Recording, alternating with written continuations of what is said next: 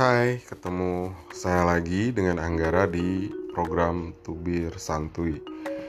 Kali ini sebetulnya saya lagi ingin berbicara soal fenomena yang menjadi perbincangan di media sosial. Ya mungkin ini khas Jakarta ya, gak khas seluruh Indonesia, tapi uh, cukup ramai diperbincangkan di media sosial. Namanya Citayam Fashion Week. Tapi saya nggak akan bicara soal Citayam Fashion Week ya, dan tidak akan mengambil judul itu. Tapi gue sendiri lebih suka menyebutnya sebagai Citayam yang menggeliat. Saya nggak tahu persis sebetulnya uh, kapan kira-kira dimulai perbincangan ini. Bisa jadi dari video di TikTok atau mungkin di Instagram Reels ya. Tapi mulai jadi perbincangan yang cukup ramai. Dan banyak juga beberapa mengutarakan analisis ya soal tata kota yang mulai berubah sampai gubernur Jakarta yang menyatakan bahwa dia ingin membangun sudir jalan Sudirman Tamrin sebagai complete street dan segala macam analisis. Tapi saya ingin sampaikan bahwa bisa jadi analisis-analisis itu benar tapi itu kan sebetulnya kenapa terjadi atau adanya fenomena Citayam yang menggeliat itu juga tidak terlepas dari apa yang dilakukan di jauh sekali ke belakang. Saya cukup yakin sebetulnya kalau misalnya Pak Jonan ya tidak memulai modernisasi KRL ya, uh, mungkin sekitar 2012 2013 fenomena atau fenomena Citayam menggeliat ini atau Citayam Fashion Week, you can call it like that, nggak akan terjadi. Sekarang siapa pun bisa naik KRL dengan biaya yang sangat murah gitu, uh, menjelajahi sudut-sudut Jabodetabek karena beberapa sudah sampai ada yang di Cikarang, ada juga yang sampai di Rangkas Bitung, uh, Bogor tentu karena itu sudah lama dan uh, cukup impresif sebetulnya ya. Kita sekarang punya kereta komuter yang relatif bersih. Uh, cukup reliable jadwalnya walaupun kadang-kadang suka suka telat uh, dan lain sebagainya. Tapi uh, dibanding di tahun sebelum 2013 tentu perubahan itu sangat revolusioner. Dan tanpa perubahan di sektor kereta komuter saya nggak cukup yakin tuh uh, kita akan melihat fenomena atau gejala Citayam menggeliat di uh, pusat kota Jakarta. Tentu ini sesuatu yang patut disyukuri ya karena siapa pun sekarang bisa pergi ke berbagai sudut gitu ya di Jabodetabek bahkan di Jakarta misalnya dengan menggunakan Transjakarta saya atau Jaklingko misalnya saya kebetulan suka menggunakan tiga moda uh, transportasi umum secara bergantian naik kereta komuter, uh, Transjakarta, kadang-kadang Jaklingko, uh, kadang-kadang juga MRT.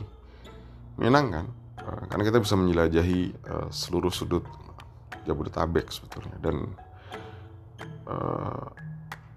tentu ini juga yang mendorong mobilitas orang dari pinggiran, dari daerah-daerah pinggiran ke tengah kota Jakarta. Nah, selain itu kalau ditarik ke belakang ya, menurut saya kenapa ini muncul juga buah dari demokratisasi yang terjadi di 1998.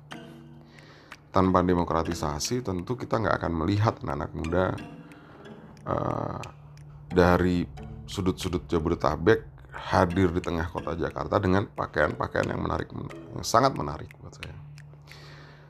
Uh, tanpa kebebasan yang cukup, tanpa kebebasan berekspresi yang cukup, tanpa demokrasi yang cukup, eh, hal-hal seperti itu mungkin susah kita lihat di jalanan. Mungkin bisa kita lihat di pusat-pusat perbelanjaan yang mewah ber, uh, dengan apa air condition yang dingin misalnya. Tapi ini literally di jalanan uh, tanpa dua hal itu dan tentu tanpa penataan kota yang cukup masif ya di Jakarta ya sulit kita bayangkan bahwa uh, fenomena cita yang menggeliat itu kan hadir di pusat kota Jakarta. Ya beberapa netizen sih agak-agak nyinyir ya tapi bukankah sebetulnya uh, semua gaya fashion ya bisa hidup berdampingan. Uh, mereka cuma mengekspresikan uh, kegembiraannya. Mereka hanya menyampaikan kesenangannya di masa muda dengan uh, pakaian. Dan juga banyak analisis bahwa ini mungkin cikal bakal munculnya uh, Harajuku misalnya. Saya nggak tahu sih Harajuku itu ya tapi mungkin itu bisa jadi cikal bakal. Dan tentu ini sesuatu yang kita patut apresiasi ya munculnya uh, gaya berpakaian yang baru yang segar gitu ya yang cukup atraktif gitu.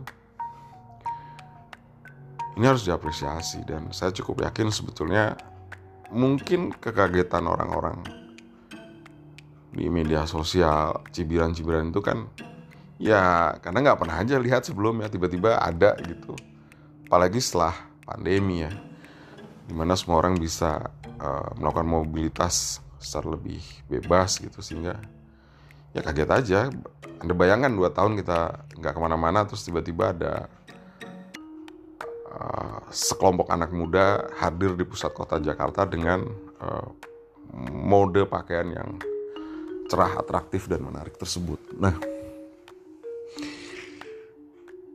buat saya itu harus kita dukung. Karena dukungan terhadap anak-anak muda itu berarti juga dukungan kita terhadap kebebasan dan upaya kita menjaga kebebasan berekspresi, demokratisasi. Yang paling penting kan sebetulnya uh, apa ya menjaga kenyamanan bersama keamanan bersama. Tentu itu yang edukasi yang harus terus menerus secara bersama-sama kita lakukan. Tapi saya salut. Dan mudah-mudahan kita bisa melihat ya mode-mode baru yang lebih atraktif yang lebih uh, mungkin membuat kita tercengang. Bukan dari pusat-pusat mode di Jakarta tapi justru dari sudut-sudut Jabodetabek. Jangan lupa ikuti terus kami di ngertihukum.id uh, Media sosial juga subscribe ya. Ada di Twitter, Instagram, uh, fanpage, LinkedIn Dan juga di Youtube termasuk di uh, Spotify. Silahkan cari Ngerti Hukum ID Sampai ketemu di episode berikutnya